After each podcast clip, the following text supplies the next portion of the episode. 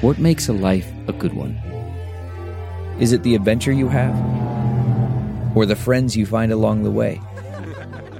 Maybe it's pursuing your passion while striving to protect, defend, and save what you believe in every single day. So, what makes a life a good one? In the Coast Guard, we think it's all of the above and more. But you'll have to find out for yourself. Visit gocoastguard.com to learn more.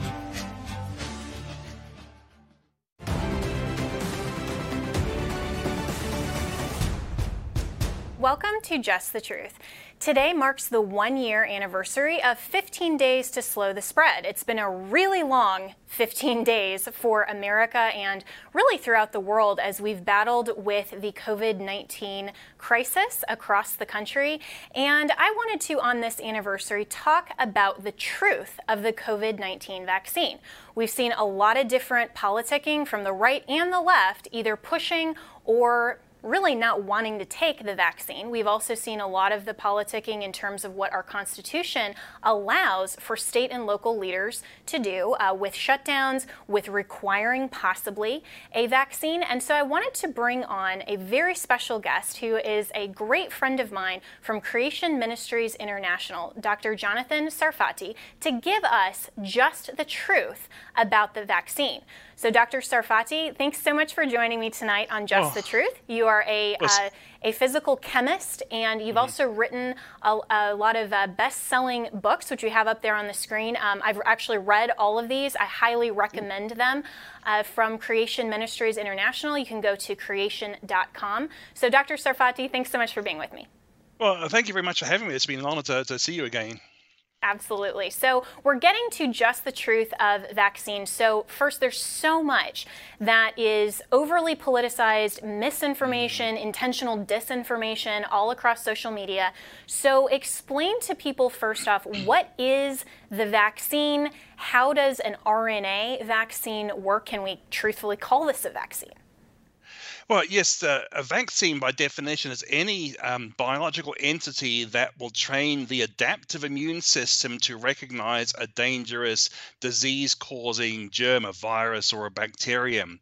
So, this qualifies as a vaccine. I mean, the original vaccine was um, some matter from a cowpox scar. The Latin word for cow is vacca, which is where we get the word vaccine from. Then you have dead or weakened germs. That's another type of vaccine. You have parts of germs. That's the pertussis, acellular pertussis. You have um, deactivated toxins called toxoids. That's what your tetanus and diphtheria vaccines are. So a lot, a wide range of things can be vaccines. Now, this one is quite a new technology, but a very brilliant one. Because what it does, it uh, takes advantage of the amazing design in the living cell in our cells uh, that makes proteins. And what this does, the RNA is translated by a machine called the ribosome, a very elaborate machine in the cell, the ribosome. It makes the spike protein that the virus has. Uh, it goes onto the cell, and the immune system says, "Hey, stranger danger! I better destroy this." And take note. So I, if I see it again, I'm ready to battle it. So it makes the antibodies. So when the, the actual virus comes in with that spike pro- protein, uh, the immune system says, "I've seen you before. Prepare to die," and destroys it. That, that's what the vaccine does. So, this type of RNA technology, which uh, this was the first time with this vaccine that I had ever heard of that type of technology, has that been used in vaccines successfully before, or is this the first one? I mean, there are later things that have been used. I mean, but because of the urgency of this pandemic, we had to get something a lot more quickly than it has. But it was using existing, existing technology, but applied it to making a vaccine against this horrible virus. Yeah, so so with that, of course, that raises the question of how quick is too quick. A lot of uh, the questions, and of course, you're going to be answer, uh, answering some of the viewers' questions uh, later on in the program. I'm really excited about that. Uh, one of the main questions that we've been getting is, uh, can we rely on this type of technology since we don't have an understanding of the long-term effects, and it also hasn't gone through all of the red tape, and does it really need to before we can rely on the efficacy? I mean, I would argue that most things actually go through too much red tape because there are two things you can do wrong. You can actually improve, approve something too quickly and it's dangerous, or you can slow up something that's helpful. I mean, both of these are going to cost, uh, cost lives and health, but uh, the bureaucrats have an incentive to um, delay because who's going to blame them? If people are dying for years while they're holding up the process no one actually makes a connection that you guys are actually holding it up and costing lives. But if they approve thalidomide too quickly well um, you can actually blame someone there. So the incentive as milton friedman pointed out 50 years ago is to hold up things. And so this is actually quite good that we're actually this time we've slashed all that red tape because there are costs to holding up this vaccine. This disease has killed half a million people in this country about two and a half million around the world. So there are costs to delaying this thing. Okay, there may be benefits to delaying, but there's also costs, and I think people need to realize there are costs and benefits. There's no perfect solution, just uh, trade-offs, as Thomas Sowell loves to point out. Right. And so when we're looking at uh, the people who are more fearful of taking the vaccine, uh, who think that this is, you know, frankly, a, a government conspiracy, uh, hmm. looking mm. back at President Trump's administration and uh, the Operation Warp Speed, and he said exactly what you're saying, which is that the red tape was just holding things up and he wanted to move faster. Is that mm. something that, uh, that you think, from a scientific perspective, makes sense in terms of combating uh, the ill effects of COVID 19. Oh, most definitely. And also, see, with this vaccine, there's no shortage of getting volunteers because we know there's an illness around. So there are plenty of people lining up to be volunteers. While if it's something like rotavirus, well, it's very hard to try and find a vaccine for something that's fairly obscure, nasty but obscure. But this is everyone knows it. So thousands of people lined up to volunteer. So it's gone through thousands of clinical uh, people through clinical trials, and now it's it's been it's um, almost 400 million doses have been administered around the world. So if it was really as bad as people think, we should be seeing millions of people dropping like flies. But we're not even seeing thousands of people, you see. Right. And so, but of course, there's the headlines every day. I get them in my inbox saying, mm-hmm. you know, oh, there's uh, there's so many problems, and you know, we've stopped the effects of this. So we have to t- uh, take a break, but we'll be right back to talk more with Dr. Jonathan Sarfati about the truth behind the COVID-19 vaccine and what you need to know. We'll be right back. Man, that sunset is gorgeous. Grill, patio, sunset. Hard to get better than that. Unless you're browsing Carvana's inventory while you soak it all in. Oh, burger time. So sit back, get comfortable. Carvana's got thousands of cars under $20,000 just waiting for you. I could stay here forever. Carvana, where car buying meets comfort, meets convenience. Download the app or visit Carvana.com today.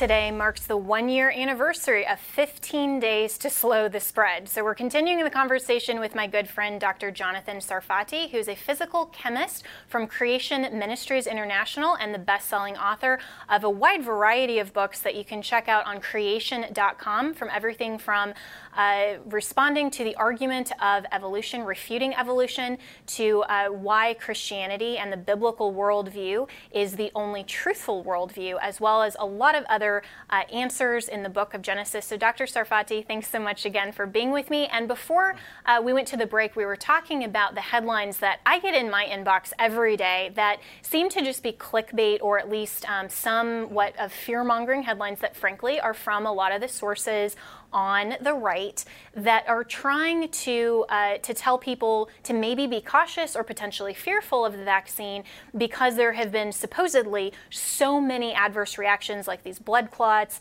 um, and they've stopped administering the vaccine overseas, uh, the AstraZeneca one. Uh, what's the truth behind the statistics here?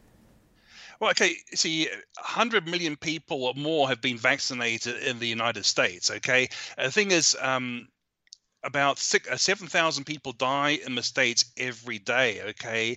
So even if we just stopped at 100,000, 100 million people, we'd expect over the next year to have about 700 plus thousand vaccinated people dying, okay? Just because that's the natural death rate of people in America. But the death rate of the coronavirus is about 2% mortality, okay? That's far more. So, in fact, the average lifespan in the States has dropped measurably because of the virus, but also a third of survivors have what they call long haul COVID. It's a brain fog, they report, loss of sense of taste and smell, uh, chronic fatigue, uh, just general illness for months on end. You see, so even surviving is not necessarily a good thing.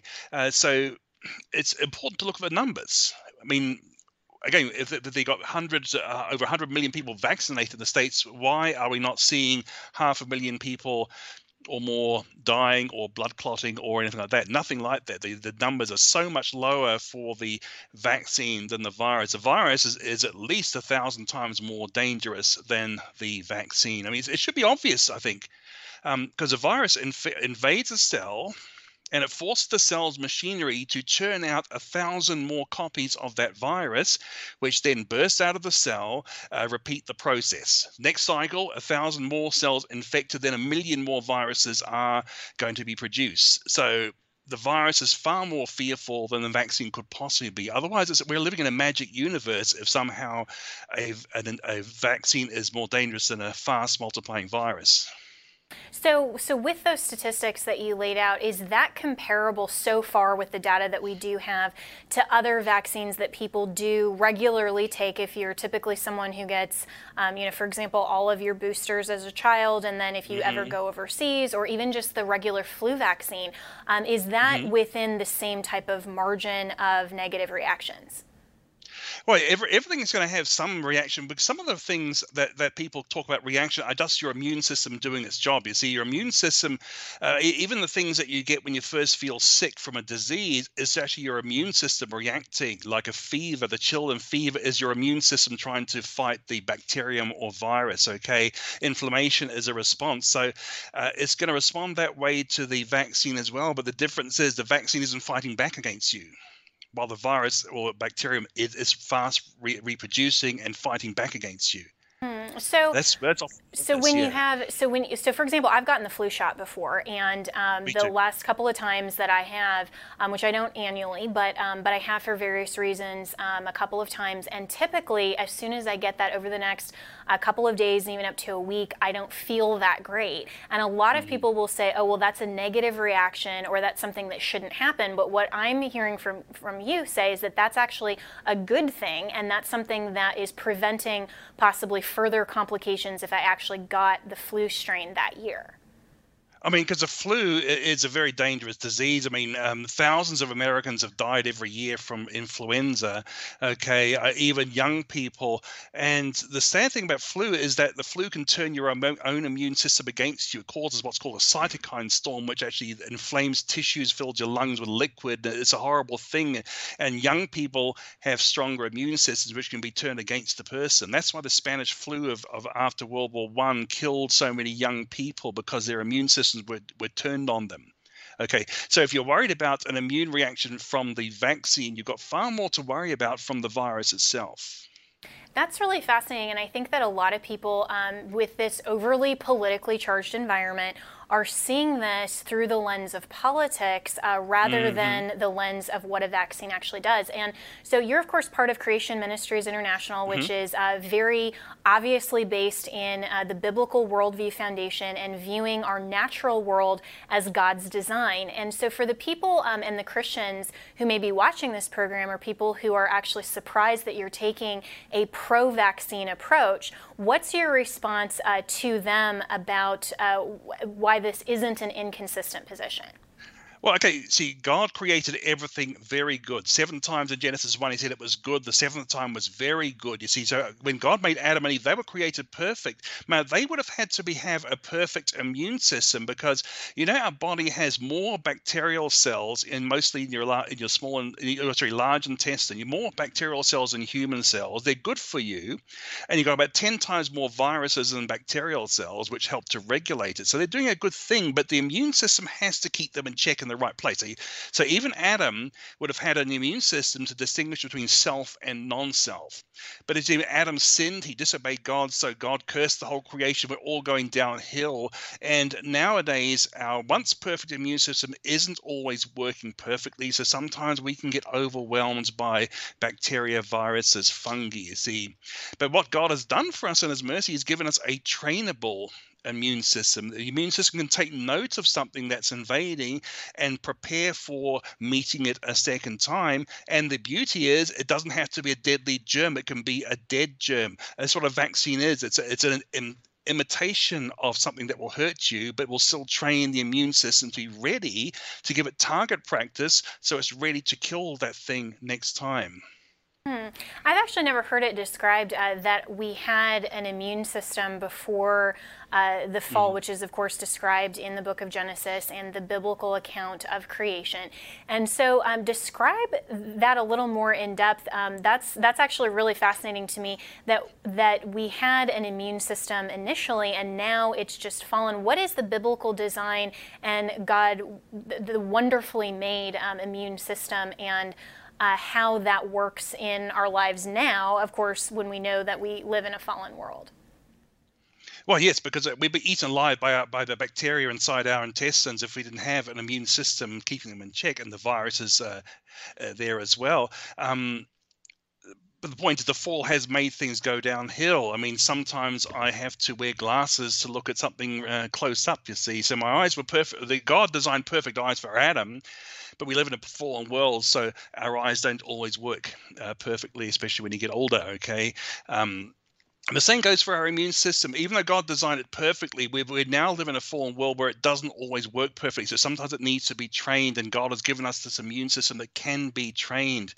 And in fact, you might say there, are two branches of the immune system. You've got the innate immune system with things like your skin, the acid in your stomach. You've got general white blood cells that eat up things uh, that invade. So that's the sort of innate immune system, but then you have the adaptive immune system, which is what I've been describing, that will train itself to recognize a specific um, virus or bacterium and be ready to, to really give it, um, destroy the thing.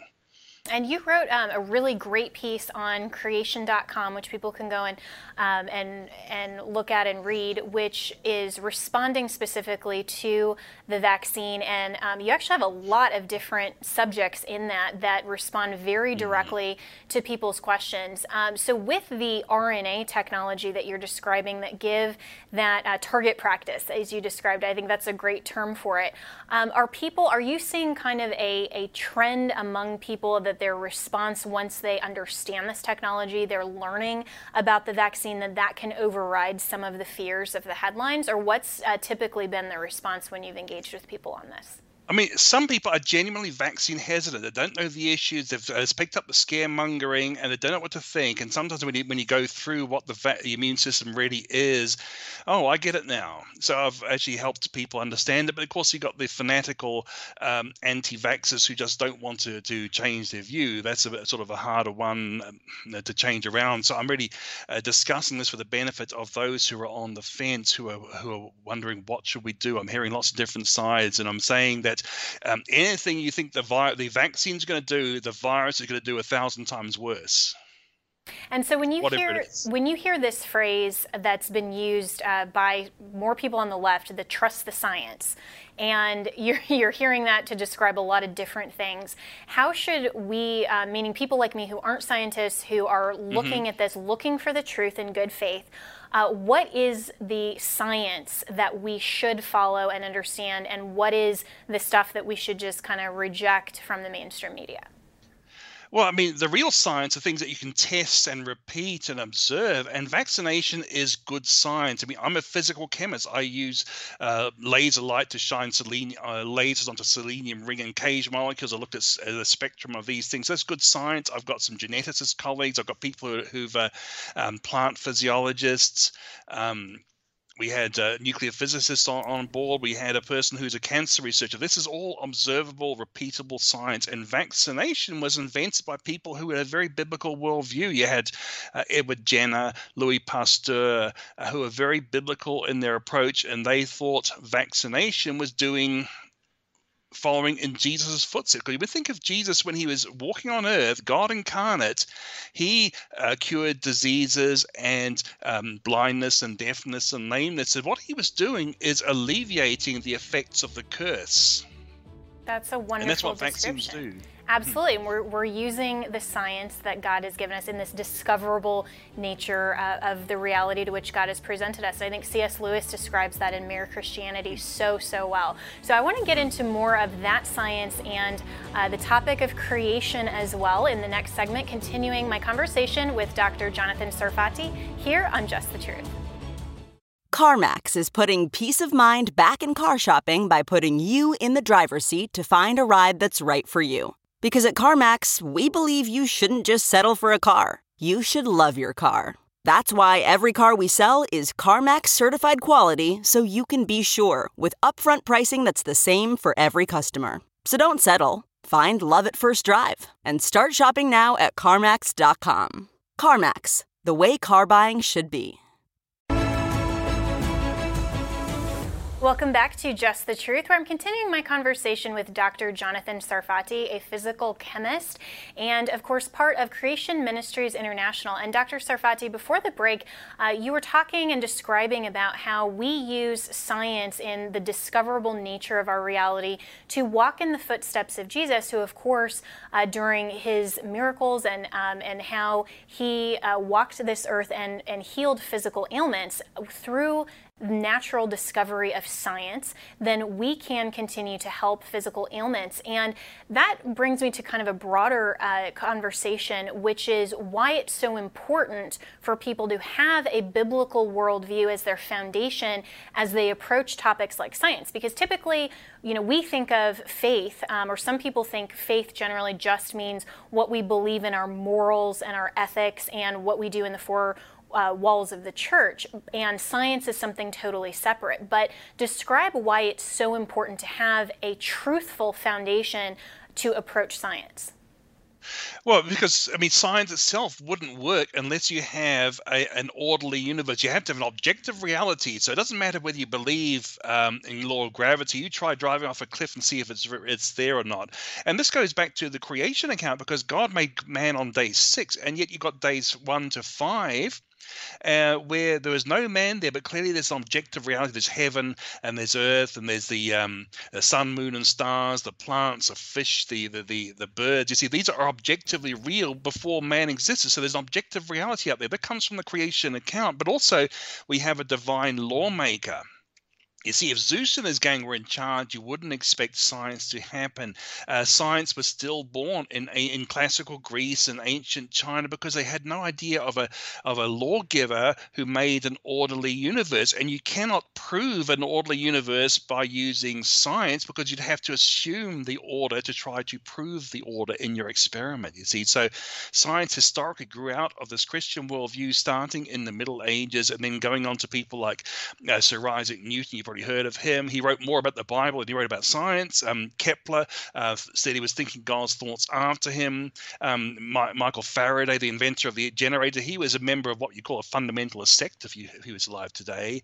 Uh, Maxwell, the founder of electromagnetism, one of Einstein's heroes. He thought um, uh, he was very much a Bible believer, believed in the flood. He believed that the existence of molecules proved the creator because they clearly manufactured identical things. Okay, so that that's manufacturing. It's not time and chance. Right. Okay, without science, about this worldview, uh, science really has no foundation. Even though you might find a lot of people who are not believers who are scientists, but the thing is that they don't seem to realize the foundation they're on. They have to assume a lot of things, while the biblical worldview gives you the reason for these meta science, these uh, these assumptions that are required for science to work, uh, the big picture assumptions. It sounds a lot like law, and you know, and also as you're describing, oh, you are describing a lot of these uh, scientists throughout the ages who had the biblical worldview. We don't hear that when people are talking about Isaac Newton or Galileo or any of these things. We, we tend to, in our current secular humanist society, excise mm. their faith from their work product, uh, just oh, like yeah. we've done with the founding fathers, and say, you know, this is just a social contract, and we're not on this moral versus immoral track. It's just everything is amoral, and we can have mm. morality that is just based on our consent of, uh, of, of, our current culture. And so, um, as you're describing this and the true history of a lot of these scientists that brought these brilliant discoveries and, and furthered science because of their basis in the Christian worldview, you've also written a lot of best selling books, and um, one of them specifically is on refuting evolution and this mm-hmm. idea that you know this isn't after millions of years and just chance, but we have intelligent design, we have a creator. And so, why is that so important uh, in terms of discoverable truth to recognize? And this isn't just theistic evolution, that to me is kind of the compromise. We don't want to have those battles. Uh, mm-hmm. So, why is the seven day literal account and having an intelligent creator as a design so important to the foundation of science? Well, it's because he's creator. He owns us and therefore has the right to make the rules for us. But he loves us, so he makes rules for our good. You see, so if we obeyed the creator's laws, we'd have a much better society. And, and uh, the, the the closer our laws come to his objective moral truths, the better they are. If you've got no morality, how do you judge the um, Nazi Germany compared to um, America today, if there's no objective moral standards, you can't compare them. But when it comes to the creation account, you see, Jesus himself affirmed Genesis as literal history. He affirmed that marriage is a man and a woman, and God created them, male and female, in his image. And also, it is being in his image means there's such a thing as human rights because we are image bearers of the creator and therefore human life is sacred from conception to natural death. Okay, that's an important foundation. But also, uh, we've got the uh, the whole big picture. Uh, God created perfect. He's perfect. He created a made a perfect creation. Um, because of our sin, because of Adam's sin, things fell and that's an important thing. That's why we have bad things. That's why disease germs that were once good for us became nasty to us. I mean, most are still good today, by the way, but uh, we do have nasty things. But they, but the God created viruses and bacteria to be good for us. Okay, uh, He created the animals to be good to us. You see, so what we're seeing in the world is a mixture of God's perfect concept of design, but also we're seeing the fall and the effects of the fall, which is why there are nasty things in the world too.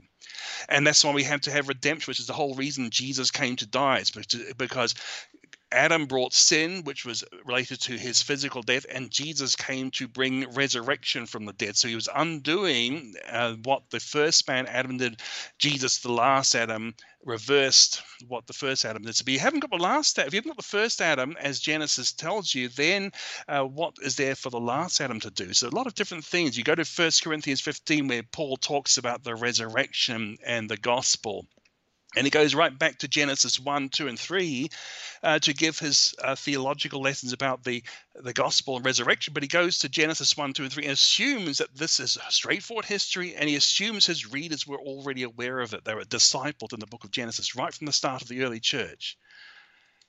And you know, and as I'm listening to you speak, I think it's just such a beautiful account of why the Old Testament still matters and why it mm. matters in context. And we have to understand uh, the gift of salvation and the truth about uh, the person of Jesus Christ and His lordship, based on a complete understanding of the entire Word of God. And as you're talking, um, I'm, I'm assuming that some of the pushback that you often get to this, because and I know that I've gotten this before, is okay. Well, this is a great philosophy and this is a great belief, uh, but how does that reconcile with the science? Because you know, science tells us that there are millions of years. Science uh, tells us the facts and, and all of that. The empirical evidence doesn't show a literal seven-day creation. What's the response to that?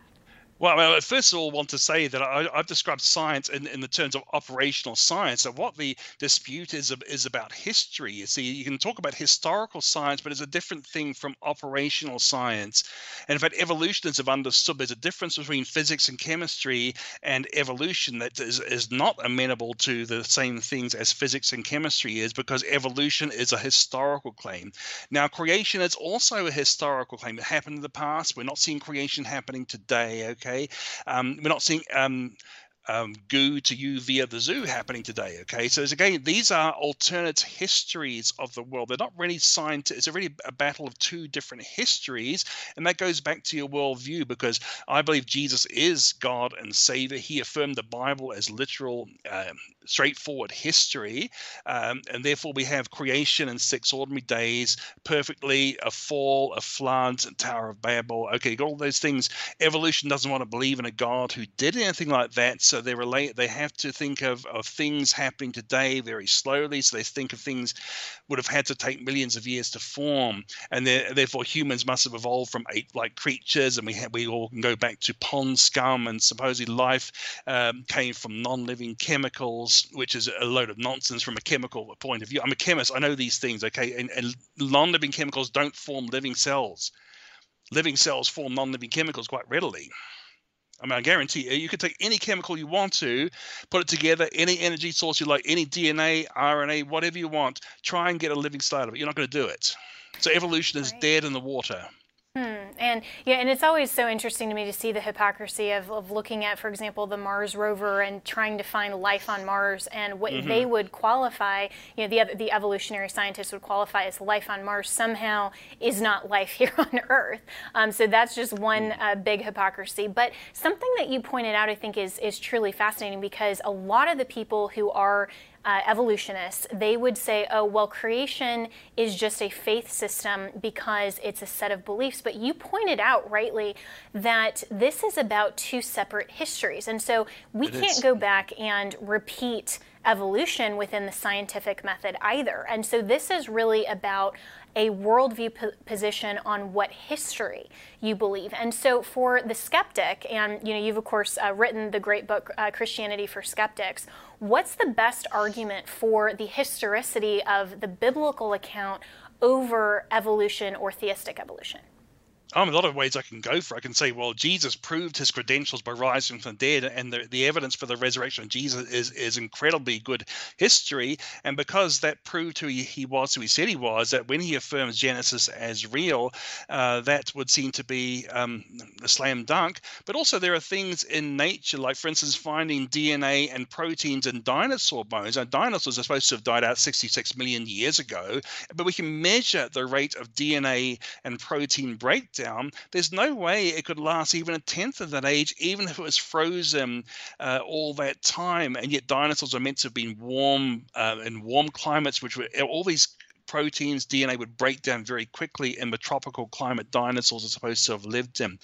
And other thing is, people think carbon 14 dating is a big proof of billions of years, but it's the opposite. The fact that it decays so quickly, you shouldn't be able to find it in anything that's even 100,000 years old. And yet, we've found carbon 14 in diamonds and coal, and probably in dinosaur bones as well. You see, again, this shows it couldn't have been around long enough, otherwise, the carbon 14 would have decayed. Okay, so those are some, some scientific things against the millions of years view. And there's so much more that uh, you have on the website at creation.com and in all of your best selling books, Dr. Sarfati, uh, the Genesis account, all of these things at Creation Ministries International. And now we're going to go to the public forum when we come back on Just the Truth. Okay, picture this. It's Friday afternoon when a thought hits you. I can spend another weekend doing the same old whatever, or I can hop into my all new Hyundai Santa Fe and hit the road. With available HTRAC all-wheel drive and three-row seating, my whole family can head deep into the wild. Conquer the weekend in the all-new Hyundai Santa Fe. Visit HyundaiUSA.com or call 562 for more details. Hyundai, there's joy in every journey. Welcome back to Just the Truth, and we're in the public square segment where you, as viewers, get to ask your questions. And so, joining me tonight in the public square to respond to your questions is Dr. Jonathan Sarfati, a physical chemist from Creation Ministries International, has been providing this wonderful commentary about the truth of the biblical worldview, the foundation of science, and talking about the truth and the science behind the COVID 19 vaccine. So, uh, Dr. Sarfati, our first question Mm-hmm. is uh, what is the truth on the adverse effects on reproduction? Reports show a lack of testing, and obviously, we can't know long term effects. Okay, if there was a problem with the vaccine, there'd be problems with the virus too. You can't escape it. Whatever the RNA vaccine will do, the RNA virus will do a thousand times worse. And we're not seeing loss of fertility from people who've suffered from the disease. Therefore, we're not going to see it from the people who get the vaccine. I think that's a, a bit of a scaremongering based on a, some similarity between a spike protein and a certain protein involved with reproduction. But that's a very tenuous thing, and we're not seeing this in the actual COVID patients. So I think it's I wouldn't worry about that. I'd worry far more about getting the disease itself. Hmm. So, do you think that that may have a, a, chance to change as we move forward, or because obviously there are people who have uh, recovered from COVID who are still uh, have you know healthy pregnancies, healthy babies? Hmm. Um, is this something that we should worry about longer term, and that might change? Well, I mean, I think uh, longer term, we know what, what the virus will do long term. It's killed the 2% of people. It's given uh, 30% of people the long haul symptoms. We know what this will do long term.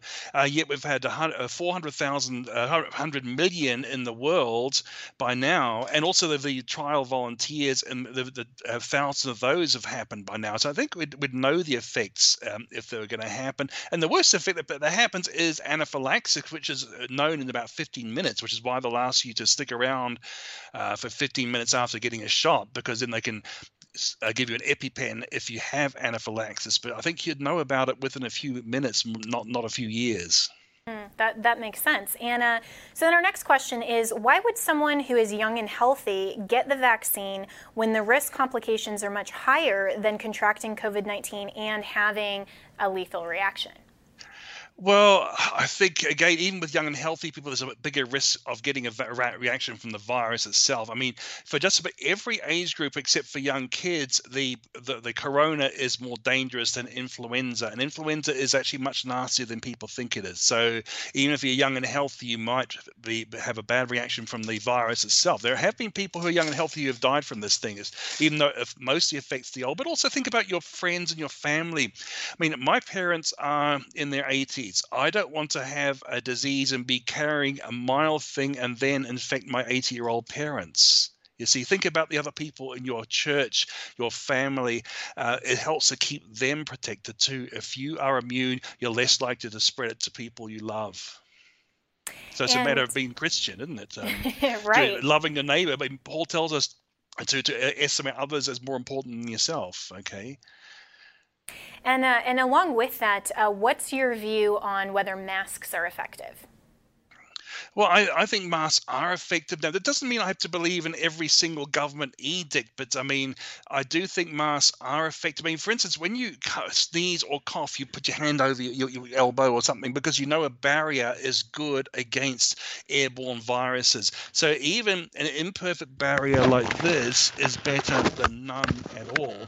In fact, I did a test. There's a video coming that Creation Ministries has put out on this, and I did a test with a pulse oximeter, found that my oxygen uh, in, um, intake was no worse with a mask on. My blood was just as as saturated oxygen with the mask and without it. So I think it's a good thing, but it doesn't mean I have to believe in every single government edict. I mean, some of I think outdoors I wouldn't worry too much. Indoors, yeah, I would probably advise it. But again, uh, the inconsistency of some of the government things, where apparently um, church services are bad, but casinos and abortion clinics and, and pot shops are fine. That's that's politic political. But um, I think you can still believe the good science of mask and vaccination without getting into the, the politics. They're, they're they must they should be kept separate from each other. Yeah, and that's a great point because there are a lot of people who presume the answer to the scientific question based on what should be more of a legal or constitutional question, and so separating yes. those first, uh, I think, is a really wise way to respond to that. Um, so then our next question for Dr. Sarfati, would the body's own antibodies last longer and deter variants better than the vaccine?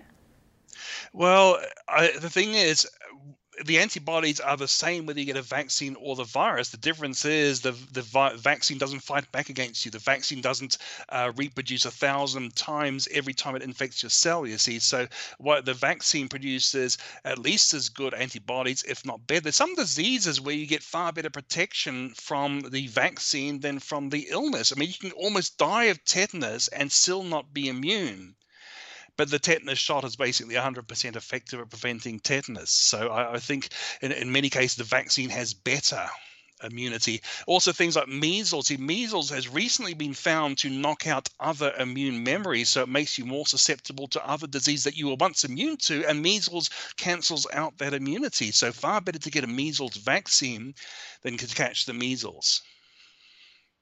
Uh, and the next question is uh, let's see. So I'm hearing reports that this vaccine has um, abortifacients in it. Is that true? I think there's garbled things that, that are going on there. The the vaccine itself is not abortifacient in the least. Okay, to answer that direct question, no, there's no abortifacients in the vaccine. No.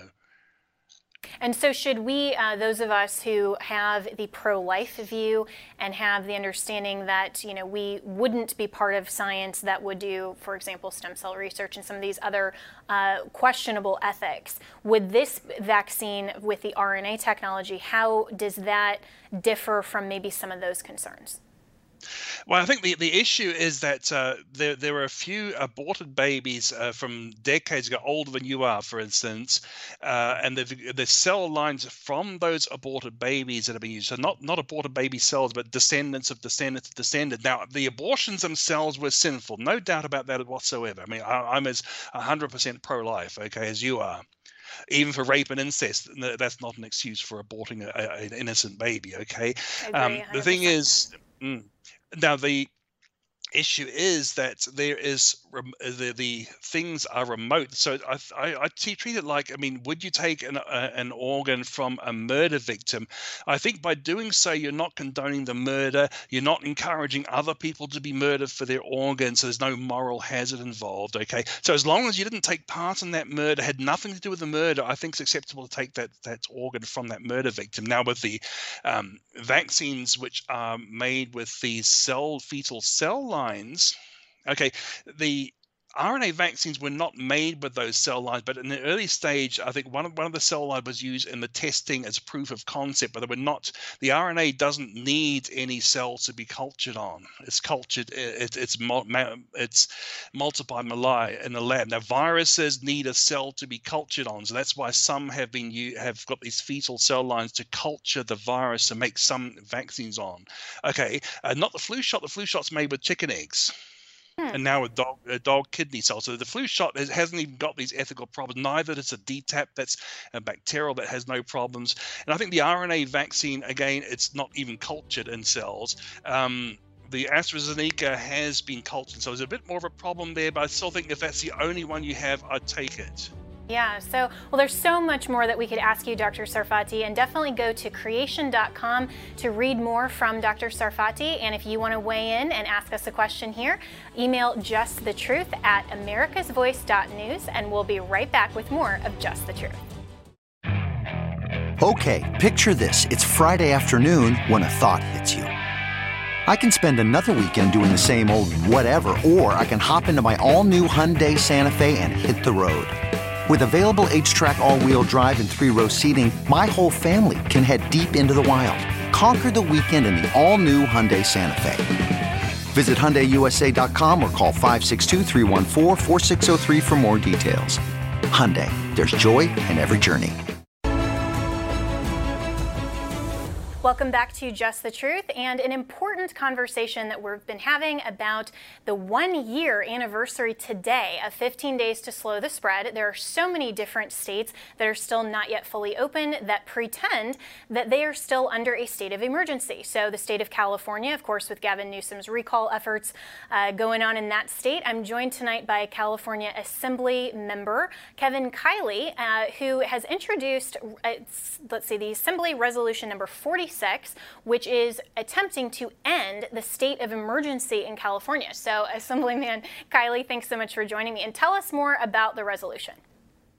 Well, sure. The re- resolution would simply uh, exercise the power reserved to the legislature under our Emergency Services Act uh, to terminate the state of emergency and to thereby divest the governor of his emergency powers uh, and to terminate all of his emergency orders. You know, California has had, uh, by any measure, the worst outcomes of any state during the COVID era. We've had the worst, most severe lockdowns of any state. And as a result, right now, our unemployment is second highest in the nation.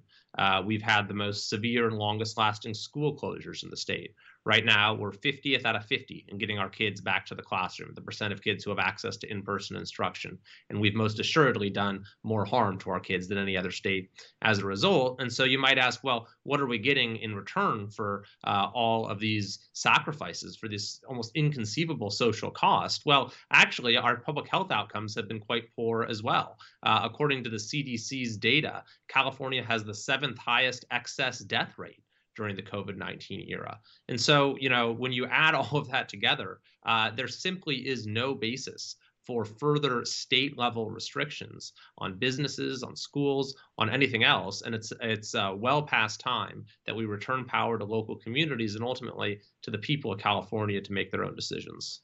Well, that was beautifully said, and I commend you for bringing this forward. And I'm wondering, uh, among the other General Assembly members, are you seeing support for this? Uh, because uh, according to California state law, the emergency powers of the governor will end upon a joint resolution from the legislature. Is there support for this? Do you expect it to pass, or is this going to be a hard fought battle? Well, it'll be a hard fought battle, but I'm hoping that, you know, we'll get some folks who will, uh, on the other side of the aisle, will come around to, to doing the right thing because they're seeing what's happening to their communities. They're hearing from their own constituents. They know that it's now been uh, over a year and that it's time that we, you know, move away from this autocratic model where Gavin Newsom has claimed that a state of emergency centralizes all of the state's powers in his hands and where he's, you know, use that power in incredibly damaging ways. So I'm hoping that, you know, this can be a moment where we move forward on a bipartisan basis to do the right thing for the people of California. Absolutely. And when you talk about the Emergency Powers Act, um, is there any thought as well in the General Assembly to um, modifying that and rather than having to have a resolution like this go through the legislature in order to end that, having it uh, just on its own end after a period of, you know, say 30 or 60 days? Because it seems like a year into this, we're far past the definition of what would qualify legally as an emergency. You know, it's funny you should ask. I happen to have legislation that does that as well. Oh, uh, great. Uh, I actually so, didn't know that for the viewers. This is a sincere question. so go ahead. Yeah, so that was one of the first bills that I introduced when we reconvened for the new session uh, is reforming the Emergency Services Act so that among other things, it expires automatically because you know it's been hard to get the legislature to step up and actively you know cut off the governor's powers. But if they simply elapsed automatically, uh, then I think that would change the dynamic a lot, and you know the legislature would then have to come back and actively vote to extend them, uh, as opposed to them just you know lasting lasting for perpetuity unless someone intervenes.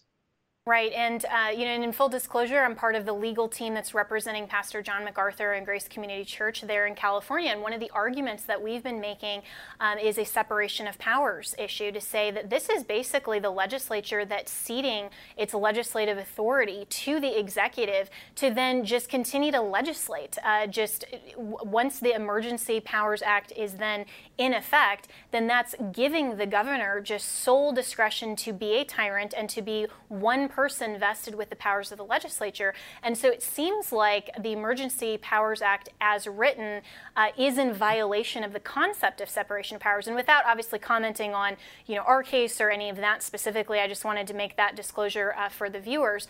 But um, within the context of of the separation of powers, what's your view as a legislator on how far overreaching the governor uh, has acted in California?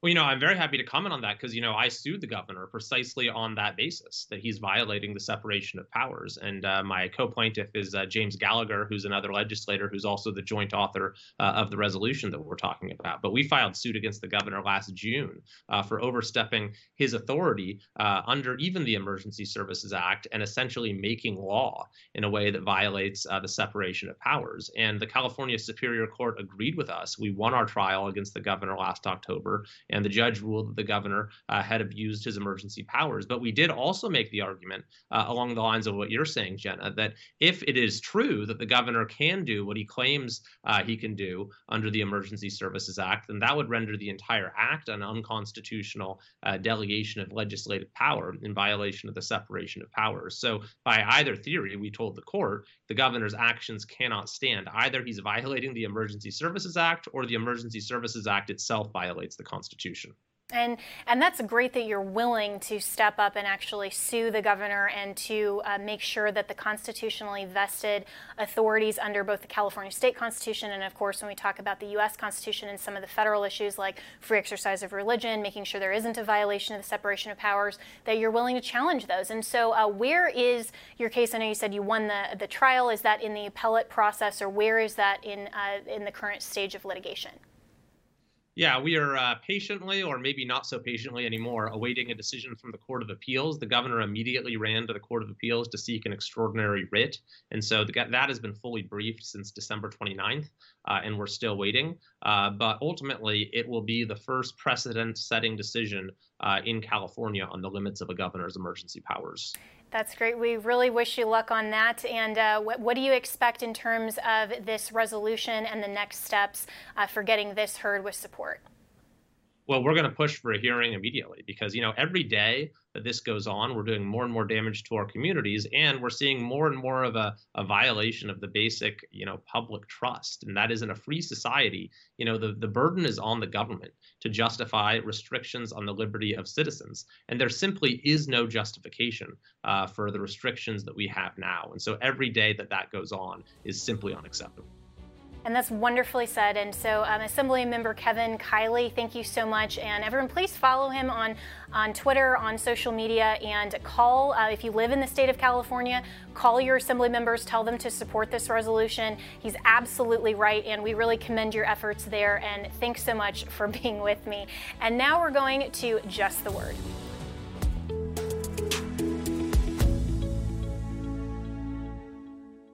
Psalm 139, 13 through 18 says, For you formed my inward parts, you covered me in my mother's womb. I will praise you, for I am fearfully and wonderfully made. Marvelous are your works, and that my soul knows very well. My frame was not hidden from you. When I was made in secret and skillfully wrought in the lowest parts of the earth, your eyes saw my substance, being yet unformed, and in your book they all were written. The days fashioned for me, when as yet there were none of them. How precious also are your thoughts to me, O God! How great is the sum of them! If I should count them, they would be more in number than the sand. When I awake, I am still with you.